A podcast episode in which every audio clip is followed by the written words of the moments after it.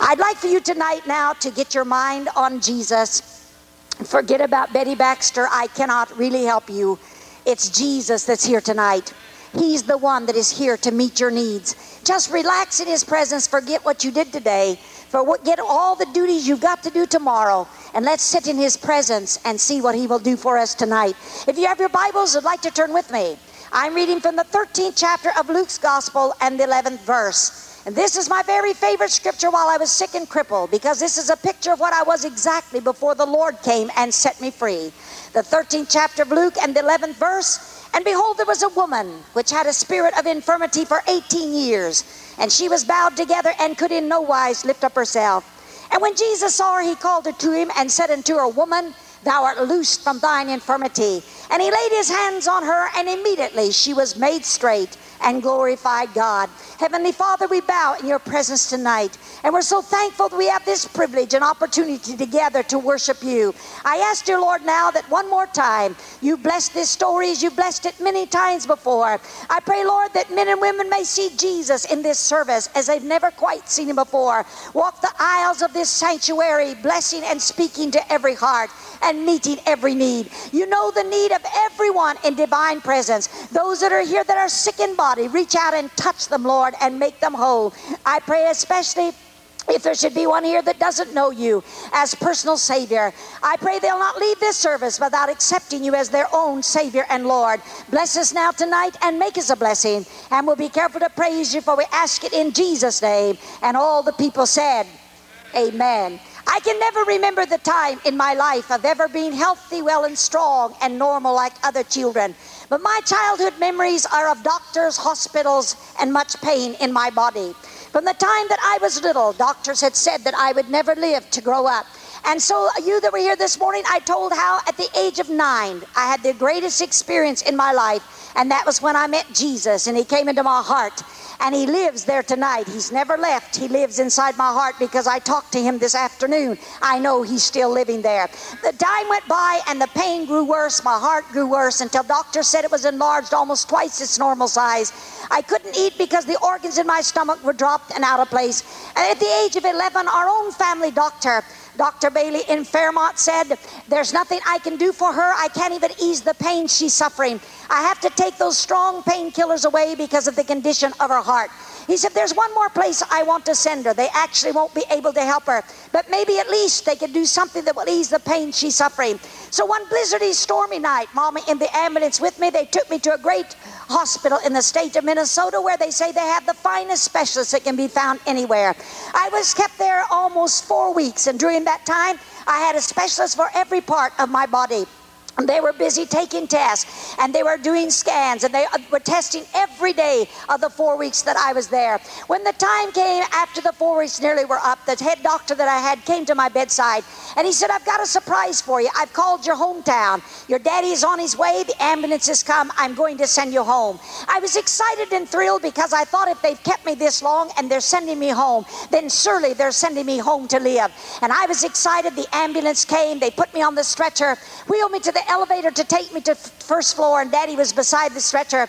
When the doctor came up and said, Mr. Baxter, I want to talk to you before you leave, and Daddy said, All right. He said, he pointed at me as I lay on the stretcher and said, Tell me, how much does the child know about her sickness? And Daddy said she knows as much as we do. We've never kept anything a secret from her. Everything doctors have told us, we have told her. The doctor said, Then it's all right to talk in front of her. And Daddy said, Sure. And I thought, now he's going to tell Daddy about some kind of miracle medicine they found that's going to make me well. I could not believe I was hearing right when I heard the doctor say, We have here the finest specialist that can be found anywhere. We've done everything impossible for, but there's nothing more medical science can do for. He told my daddy, don't try and find another doctor. Don't spend any more money on specialists. Medical science has done all they're able to do. She has but a short time left to live. Take her home and keep her as happy as possible. I started to cry and I didn't want daddy to see me crying. So I shut my eyes, not knowing that the tears rolled down my face anyway. They put me in the ambulance, gave me oxygen, and took me home. They carried me into the room where I'd spent most of my life wife went out and shut the door. I sobbed and cried as though my heart would break. I was 11 years of age and I was terminal, sent home to die. When I cr- travel across the United States and overseas, I have healing lines everywhere I go. And when I walk along the line and then a man or a lady looks up at me and says, Betty, I'm terminal, immediately I know the feeling they have hopelessness, frustration, when you know that doctors have said there's no hope. And especially if you don't have faith in God or you don't know about healing. Mama had always told us that anytime we wanted to know anything about God, we ask a pastor. She said pastors lived next to God and they knew all about God. And if we had questions, we asked. So one day, after every do- uh, doctor was said I was dying, I asked to see our pastor. He came to my bedside and I said, Pastor, do you remember that day I got saved? And he said, I'll never forget it. Such a wonderful, wonderful conversion you had. I said, Well, that day you told us the story of Jesus. He said, Yes, I did. I said, In that story, you said he healed all kinds of sickness, even cripples like me. He said, That's right, he did. I said, Then do you know that every doctor daddy takes me to says I'm going to die? He said, I know that. I said, Then, Pastor, reckon if I coaxed him real hard and asked Jesus, reckon he would heal me. Perhaps it's the hardest question that pastor ever had to answer. With tears in his eyes, he took my hand in his and said, Betty, I can't give you false hope. The days of miracles are past and gone. Jesus doesn't heal anymore. And so I didn't know about divine healing. So when I was sent home to die, I was indeed without any hope. After I'd been crying and lying there on my bed feeling oppressed and depressed, I said, Lord, you heard what the doctor told Daddy. He said, not to try and find another doctor. I'm going to die. I said, so if I'm going to die anyway, please, Jesus, come and take me. I don't want to suffer one more night of this pain. And I was lying there crying and feeling so depressed. Mama came in the room. She came over the bed and looked down and saw the tears. She said, My, my, why all the tears? Aren't you happy to be back home with Mama again? I said, I'm happy to be back home, but you don't know what the doctor told my daddy. She said, Of course I know what he said. He said, What doctors have said since you were born. He said, You were going to die, but you're not going to die because I found the answer. And I thought Mama had found another doctor. And I said, Mama, what is his name? And she smiled and said, His name is Jesus. And I said, But Mama, I said, Pastor said he doesn't heal anymore. And Mama said, Yes, but there's one thing that goes beyond the word of a pastor, and that's the word of God. And she said, While you were in the hospital, I grew desperate and I began to read the New Testament over and over again. And as I read it, I found divine healing. She said, I found a verse of scripture that says Jesus Christ is the same yesterday, today, and forever. That means just as he healed when he's alive and walked the shores of Galilee, he's still healing today. He's going to go on healing until he comes in the clouds of glory. She said, I found another verse of scripture that says all things are possible if you can only believe. And she said, I believe you'll not die, but that Jesus will heal you and make you whole. Well, you know something? Faith is contagious. It's catchy. You stay around people with faith, and pretty soon your faith catches on. When we leave tonight, we'll leave with more faith than when we came because I'm catching your faith. You're catching mine. And so my faith caught on with Mama's. I forgot all about wanting to die. I was somewhere on cloud nine, believing with Mama that Jesus would actually come and heal my body. But after I determined that I would believe God for my healing, things got worse instead of better. This is when the real testing comes, is when you've determined that you're going to trust God and things get worse and not any better. That's what separates the men from the boys. When you have to stand there and things are getting worse. I got much worse and not any better. I was so bad. The least excitement in my room, I'd have a heart attack. When my grandmother came to see me, I hadn't seen her for some time. She only stayed a few moments. The excitement so much, I had a severe heart attack. After the doctor had worked over me, he told my parents, if I want to keep the child alive, she can't have company. And so he isolated me from the world till I was alone and could see no one but mom and dad and the doctor.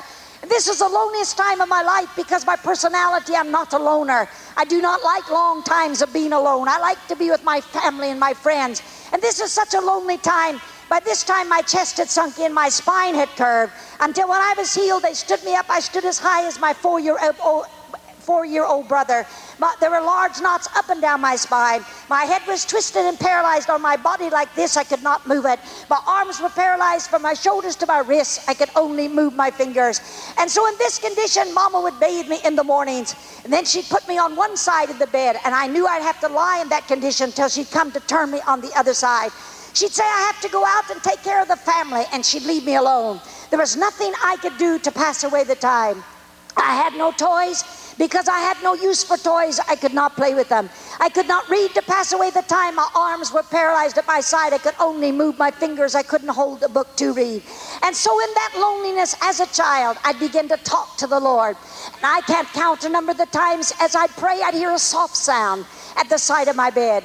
I'd wonder if Mom would come back in the room and I didn't hear open or close the door. And then I'd hear a soft voice call me by my first name. Three times the voice would call softly Betty. His voice so audible, I knew it was not the voice of the doctor. I knew it was not the voice of my daddy. I knew immediately it was the voice of the Lord Jesus Christ calling me by my name. You say, Betty, you mean you've actually audibly heard the voice of Jesus? I've heard his voice as clear and plain and audible as you're hearing mine tonight.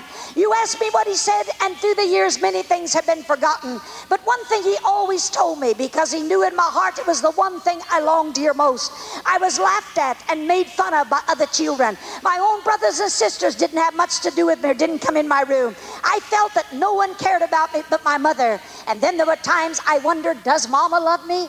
Or does she take care of me because I belong to her? So I always had this insecure feeling of not knowing if I was really loved. And every person, I don't care who you are tonight, has to know that somebody loves you. And if you're here tonight and feel no one loves you and no one cares about you, I have good news for you. There is one who loves you with an everlasting love, and his love is always loyal and true. And so in the stillness, Jesus would call my name Betty. And then he would say he loved me. When he spoke that he loved me, my heart would beat faster. A thrill would pass through me. And I think it can go on being ugly and deformed if Jesus loves me. I can go on being crippled and isolated alone if I have Jesus because I felt then still like I feel tonight.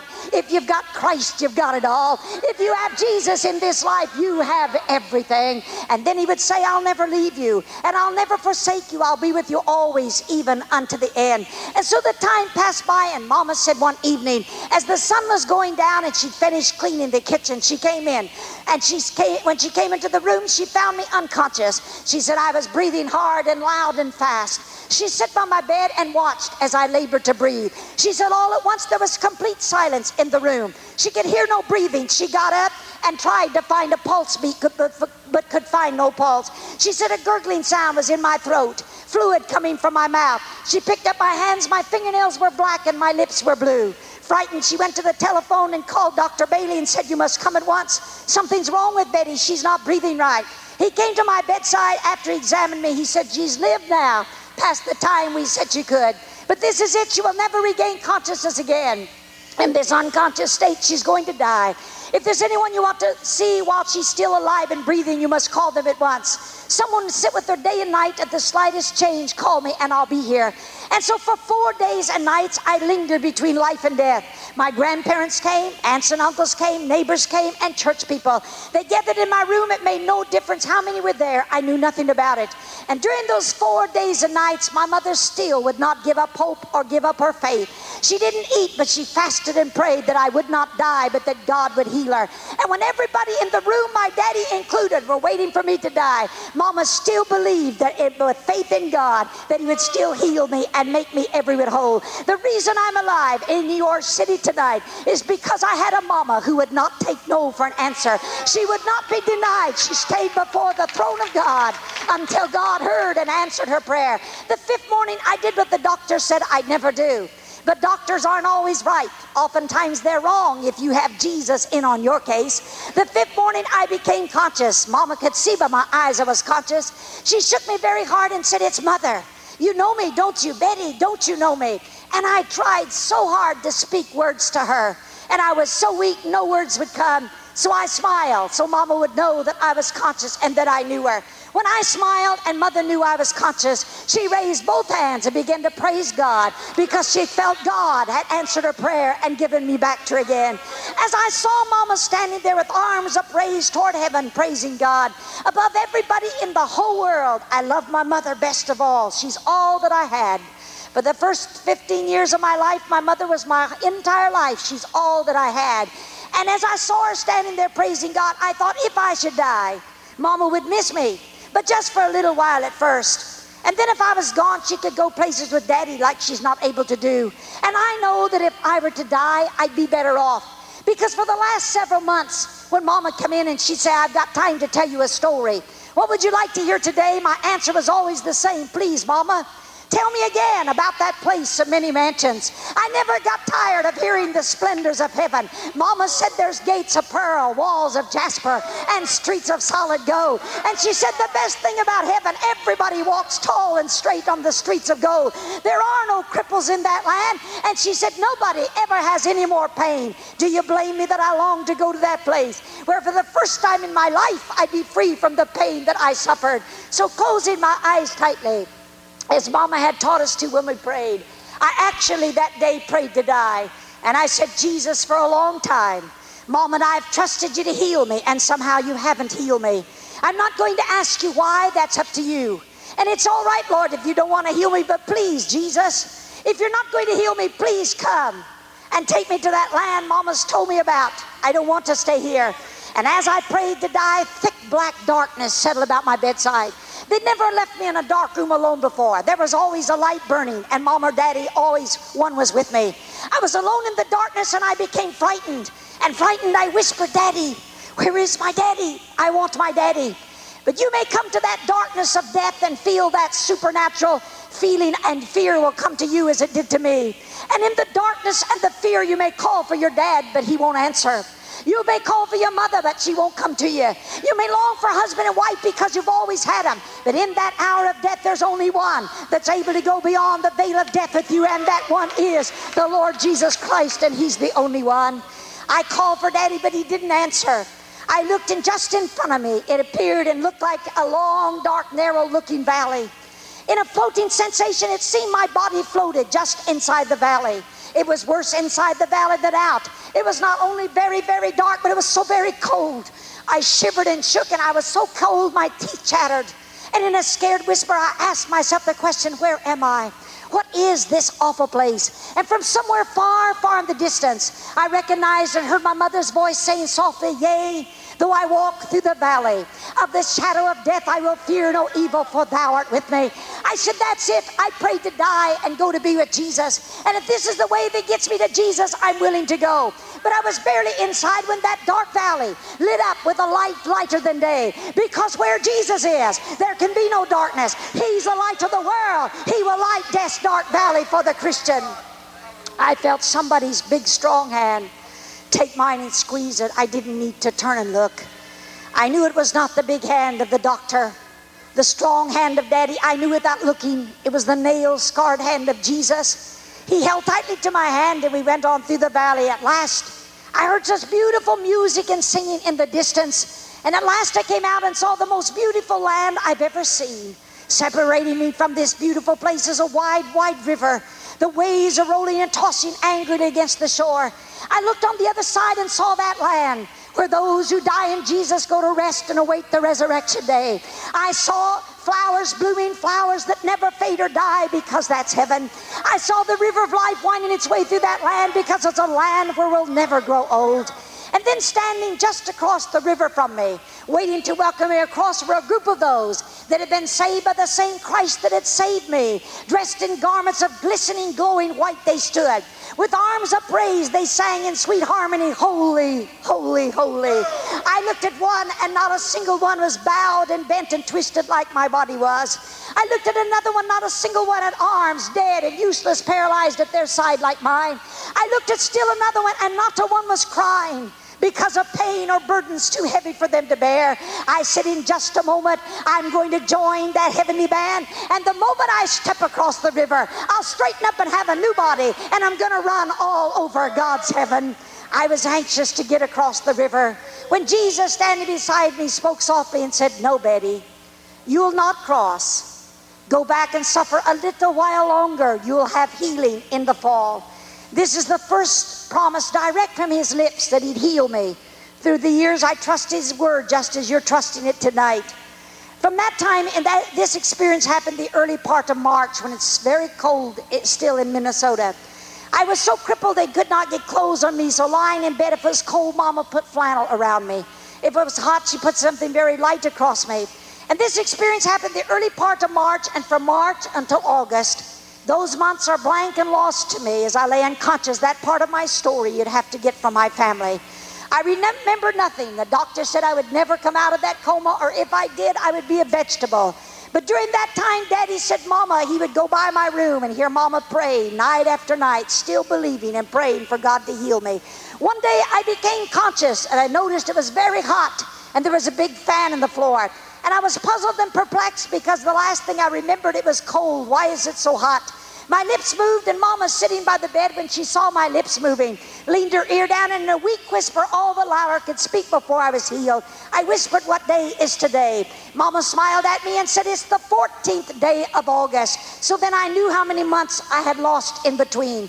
I asked to see Daddy, and my daddy came in the room crying like a child. He picked me up in his arms and sat on the edge of the bed and held me there. Tears rolled down Daddy's face and fell on my face. He said, There's something Daddy's been wanting to tell you. And he said, You've been unconscious and couldn't hear me. I must tell you now, I may never have another chance. I wanted to tell you ever since you were given to us a tiny baby, Daddy's loved you. I've done all in my power to make you well. He said, I've spent all the money I've got and gone deep in debt. I've had the finest specialist I could get. Shaking his head, he said, But there's nothing more Daddy can do for you. And then he smiled through his tears and he said, It won't be long though. Jesus is going to come for you. He'll pick your little twisted body up in the arms and carry you. The angels will pick your body up in their arms and carry you straight to Jesus. And when you get to Jesus, you'll straighten up and have a new body. You won't be crippled anymore. He said, When you get to heaven, stand just inside the gate. And every time they open, you look. Because one of these days you're going to see Daddy come through those gates. I'm going to make heaven my home because you're going to be there. But I looked at Daddy and wondered how he could be so sure I was going to die. But he could not believe, like Mama, that Jesus had the power to heal me. In a whisper, I asked Daddy to place me in the big chair. Since a little girl, they had a large overstuffed chair in my room, propped high with pillows. If I was out of the bed, they would sit me on the pillows. With my head that was twisted, lying upon my knees, and my arms stiff at my side is the only way I could sit in a chair. If you'd passed through my room before I was healed, as many did, you could have counted and seen every knot up and down my spine. When Daddy placed me on the pillows, he sat on the floor so he could look at my face. I smiled at him and spoke softly in a whisper and said, No, you must leave. I have to be alone. I heard Daddy cry as he left the room because they knew I hated to be alone. The only time I asked to be alone is when I had an appointment with the King of Kings and the Lord of Lords. And you can get an appointment with Jesus at any hour of the day or night. He never leaves heaven to go on a vacation. His line is never busy. And I've never called heaven and got an answering machine that says you have reached heaven, but there's no one in. Leave your name and number. Praise God, there's no answering machines in heaven. God is always on the line, and you can get an audience with the King of Kings and the Lord of Lords. When I heard Daddy close the door, tears rolled down my face, and I was sitting there, a skeleton skin stretched over bones, and sitting there weeping all of my life. They had told me I would die, and I didn't ever believe them. But sitting there that day, I knew I was dying. I knew I could not go on living. And then I remembered what Mama said. Mama had proven to me by God's word that it's God's will to heal the people. Did you hear me? It's God's will to heal the people. Mama said the devil came to kill, steal, and destroy, but that Jesus said, I come to give life and life more abundant. And you can't have abundant life if you're sick. So it's the devil's business to make you sick, but it's God's power and His grace and His will to heal you. And so I got mad at the devil, and that's good to get mad at him once in a while. I thought I'm going to die, and I haven't lived yet. I've lived in this room, and I'm going to die now because the devil is the one that takes life and brings sickness. And it's not God's will that I that I would die. And then I thought back at that experience at the river when I almost got to heaven and Jesus said, You'll not cross. Go back and suffer a little while longer. You'll have healing in the fall. So closing my eyes tightly, I prayed and said, Jesus, do you remember a long time ago when I almost got to heaven and you said that I wouldn't cross to go back and suffer and that you'd heal me in the fall? I said, Lord, it's still awful hot here, so I don't reckon you really call this fall yet, do you, Lord? But I wonder for this one year, would you call it fall and come and heal me? Listen, He'll change the times and the seasons for His children. Prayer changes things, and as you pray, God can shorten the time of your affliction. And as I prayed, I waited because when I ask God for something, I grow very still and quiet and I wait and listen for Him to answer me back. He's alive, He's up there. He hears us when we pray, don't He? If He hears us when we pray, does He answer when we pray? Of course He will answer. And you say, Well, Betty, does God speak to people today? Certainly. In many ways, the most common perhaps is His Word. Have you been going through something you could not go one day more? And you got His Word and you said, God, I just can't go on without something from you. You opened the Bible, a verse leaped from the pages, it became alive, rhema to you. It spoke to your very heart. That was God speaking to you through His Word. He speaks in that inner voice that we know, that we know, that we know. And He can speak an audible voice if He so desires. But I sit there trembling in the chair and I heard no voice at all. I got no scripture. I had no inner witness. I heard no audible voice. I got nothing. And there will come a time in your life you will pray for something and you really need an answer and you'll get nothing. You say, then, Betty, what do I do? Do like I did. Hang in there in faith and ask again. Ask and keep on asking. Knock and keep on knocking. Seek and keep on seeking. You're going to find the answer. He watches over His word to perform it. And though it tarry, wait for it. It'll surely come to pass. God cannot lie. He keeps His promises. And then, this is not my story, it's just thrown in extra. Then, if you've prayed for something for a long, long time and haven't got an answer, check it the way you've been praying. Did you know we could pray wrong? If we pray with the wrong motive, we won't get an answer. So check it the way you've been praying. So I thought of the way I'd been praying. Since I was 11 years of age, Mama said I could be healed. And from the time I was 11, I'd earnestly prayed to be healed. But my prayer was always the same, and you know what it was? Please, God, heal me. Oh, God, heal me. I begged, I pleaded, I pleaded, and I begged for all that time, and not one time, not once, had I told him I'd do anything for him or give him anything. How selfish I felt that day. And in my heart, I was felt so selfish, and I thought immediately, what do I have that I could give Jesus?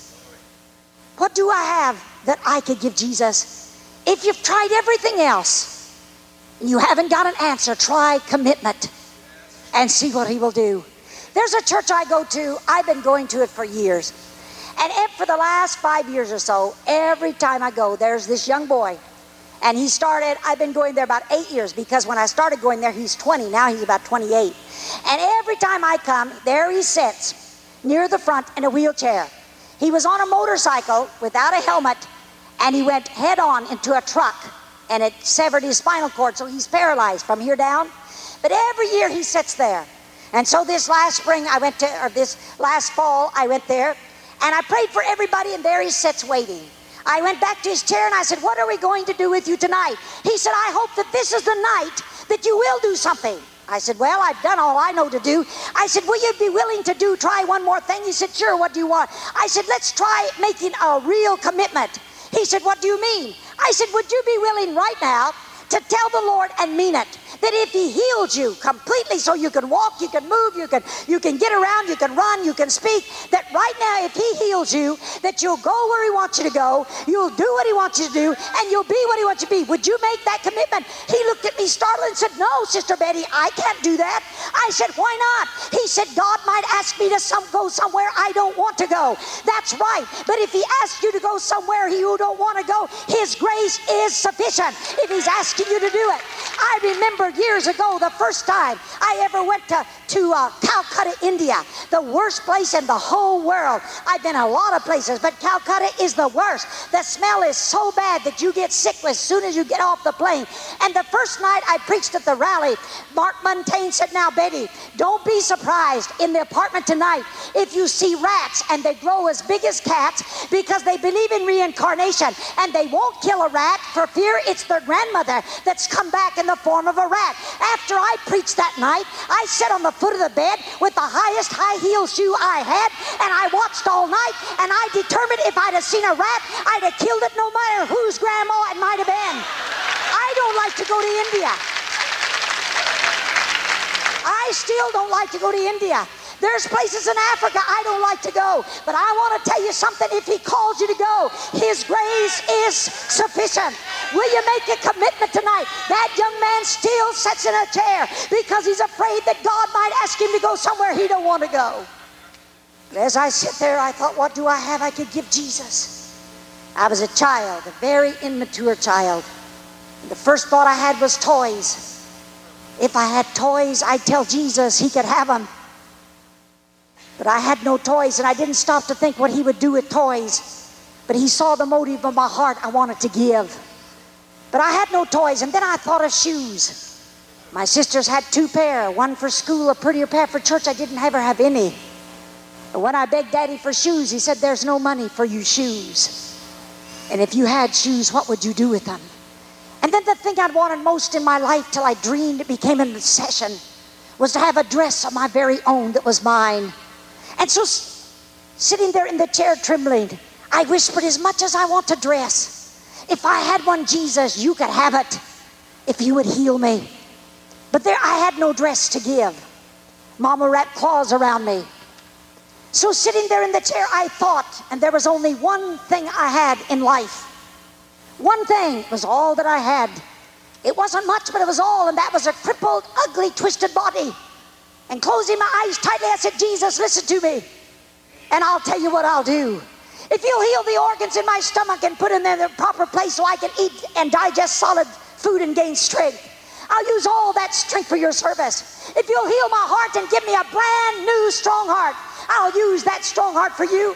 I said, Jesus, I'll go further than that. If you'll heal me on the inside, if you'll heal me on the outside and make me perfectly whole, from this day on, my life will no longer belong to Betty Baxter, but I'll be yours and I'll go where you want me to go. I'll do what you want me to do. I'll be what you want me to be. That's the promise and the vow I made for the healing that I have tonight.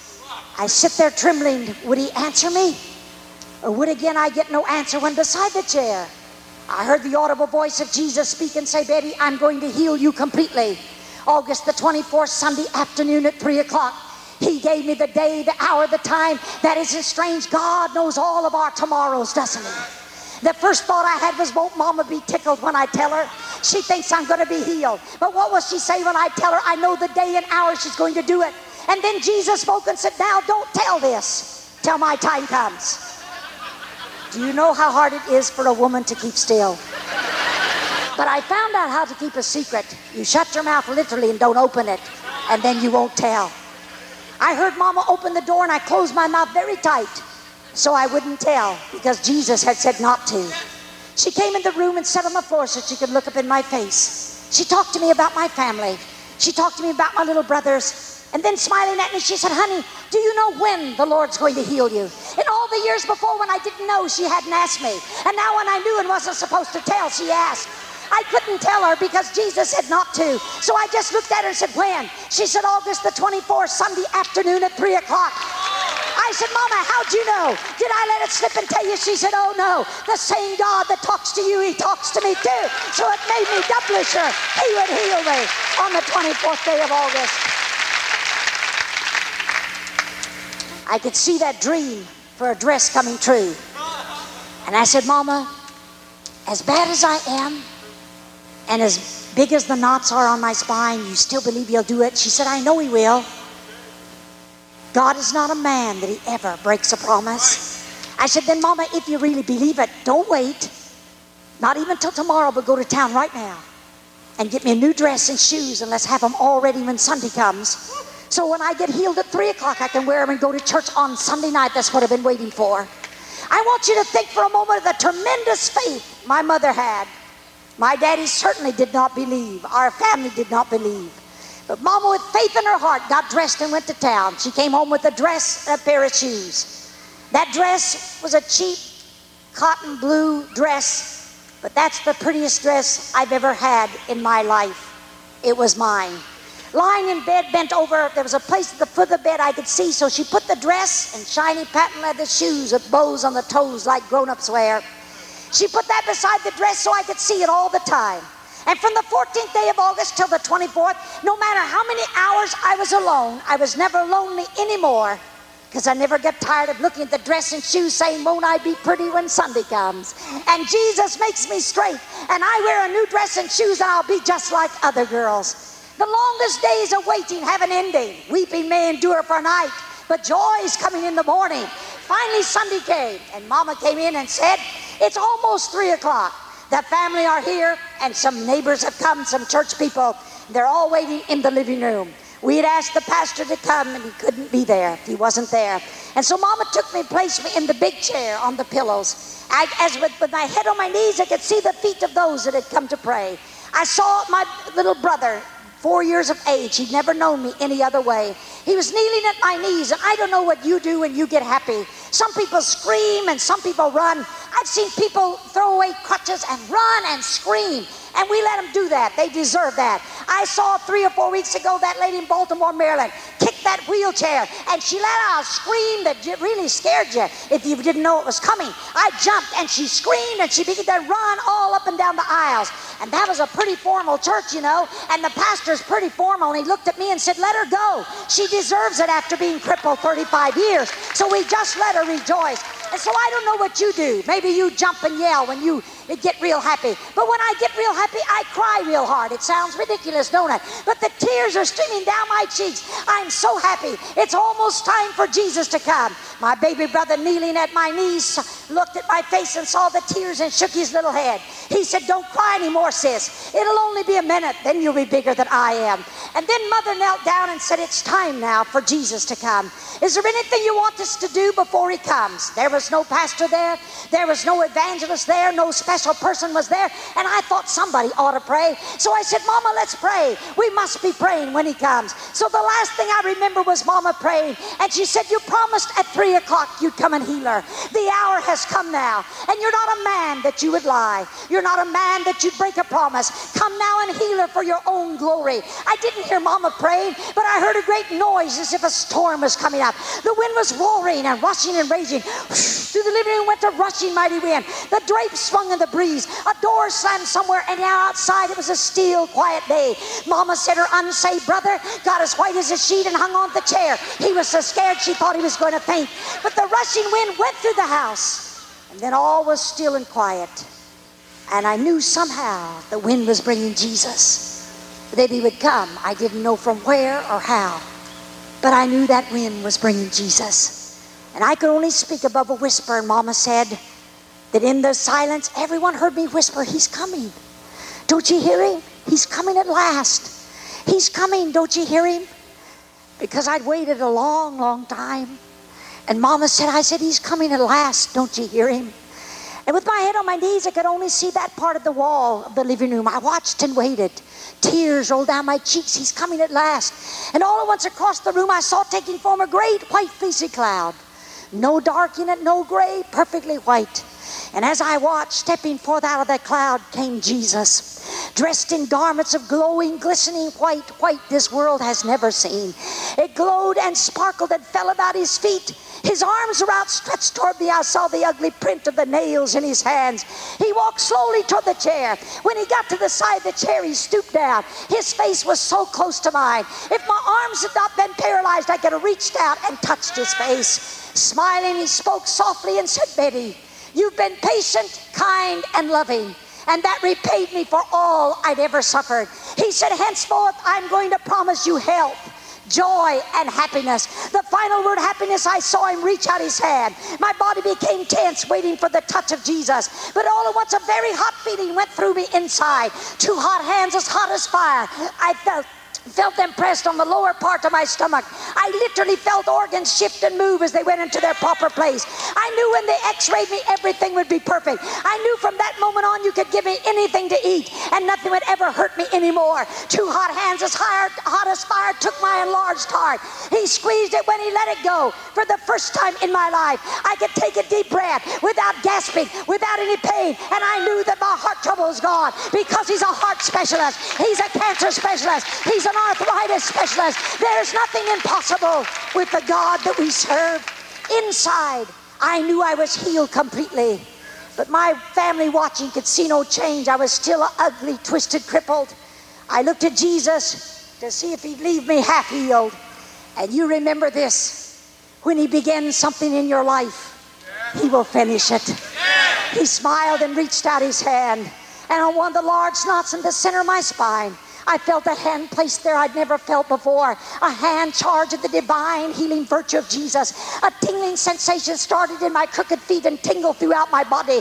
I heard the bones crack and pop as the vertebrae went into place. In the presence of my family and those who were there, they saw the knots fade and disappear and leave my spine. My head snapped back into its right position. My paralyzed arms are raised high. And in 10 seconds, I jumped from the chair and stood as straight as I'm standing tonight. I've been healed, healed by the mighty power of Jesus Christ. Hallelujah. Hallelujah. Hallelujah. Thank you, Jesus. Thank you, Jesus. You can be healed right now. There's enough power and faith going. Reach out to Jesus right now. You don't have to wait for a healing line. Reach out right now and be healed in Jesus' name. Hallelujah. Thank you, Jesus. Hallelujah. You say, Betty, you mean instantly he healed you? I mean that. And when he instantly heals, that's called a miracle. But that's not the only way God heals. There is a healing. From the time you're prayed for, you can go standing on his word, claiming his promises. And weeks and sometimes months after I've been in a service, we get a letter at the office saying they are completely healed. That over a period of time, they kept getting better and better till the doctor said they're completely whole. That's called a healing. So he heals both instantly and gradually as he sees fit. And it really makes no difference. It's all right as long as he gets it done right. But the greatest part of the whole story is this it is no secret what God can do. What he's done for me, he'll do for you. He's no respecter of persons. He does not love Betty Baxter more than he loves you. He knows your name tonight and your street address. He knows everything about you and he loves and cares about you tonight. And what he's done for me, He'll do for you if you'll release your faith and believe Him for it tonight. I didn't want to close until I told you what to me is the greatest part of all the story. If you forget all the rest of it, always remember this part. As I stood there straight, healed by God's power, I looked back at the empty chair where I'd been sitting.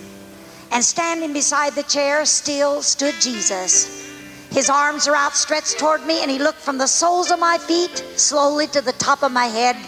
And when I saw him looking at me, I stood as straight as I could so he could see how good he made me. I believe he stayed to enjoy his handiwork, don't you? And then Jesus looked deep into my eyes and smiled and spoke these words I shall never forget, Betty. I've given you the desire of your heart. I've healed you completely and made you whole. And I nodded my head because I knew he had. He said, But I've got to leave you here for a little while. I'm going back to the Father and finish that mansion that's almost ready for you. I want you to go out and tell the world what I've done for you. When men and women hear this story, they'll be saved. And when they hear this story, they'll be healed and brought to God. And then, smiling just before he backed in the cloud and went away, he smiled and said, And be thou faithful. And every day, Watch for a cloud. And the next time you see me coming in a cloud, I'm not going to leave you here, but I'm going to take you to be with me forevermore. He's coming back again. He said he was. Jesus Christ is coming back to earth again.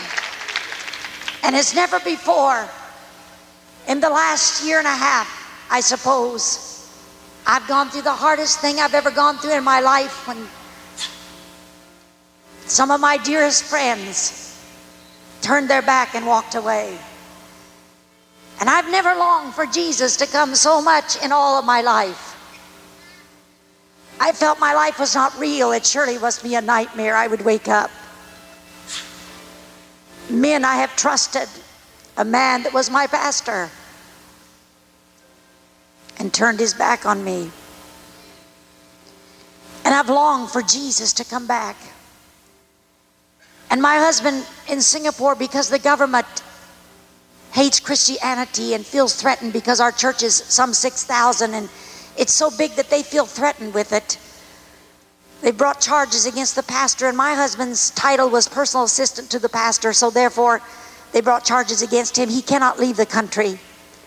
And so while I told my story tonight, I thought it would all be over if Jesus, if I'd see the cloud right now because I'd leave and my husband from Singapore take off. They, no matter if they had his passport, that wouldn't matter. He'd take off and somewhere between earth and heaven, we'd be reunited. We'd go home to be with Jesus. There's no lawsuits over yonder. There's no accusations over yonder. There's no persecution when we get over there. So you didn't know tonight that while I told the story, I looked yonder and here and here, thinking maybe tonight is the night I'll see that cloud appear.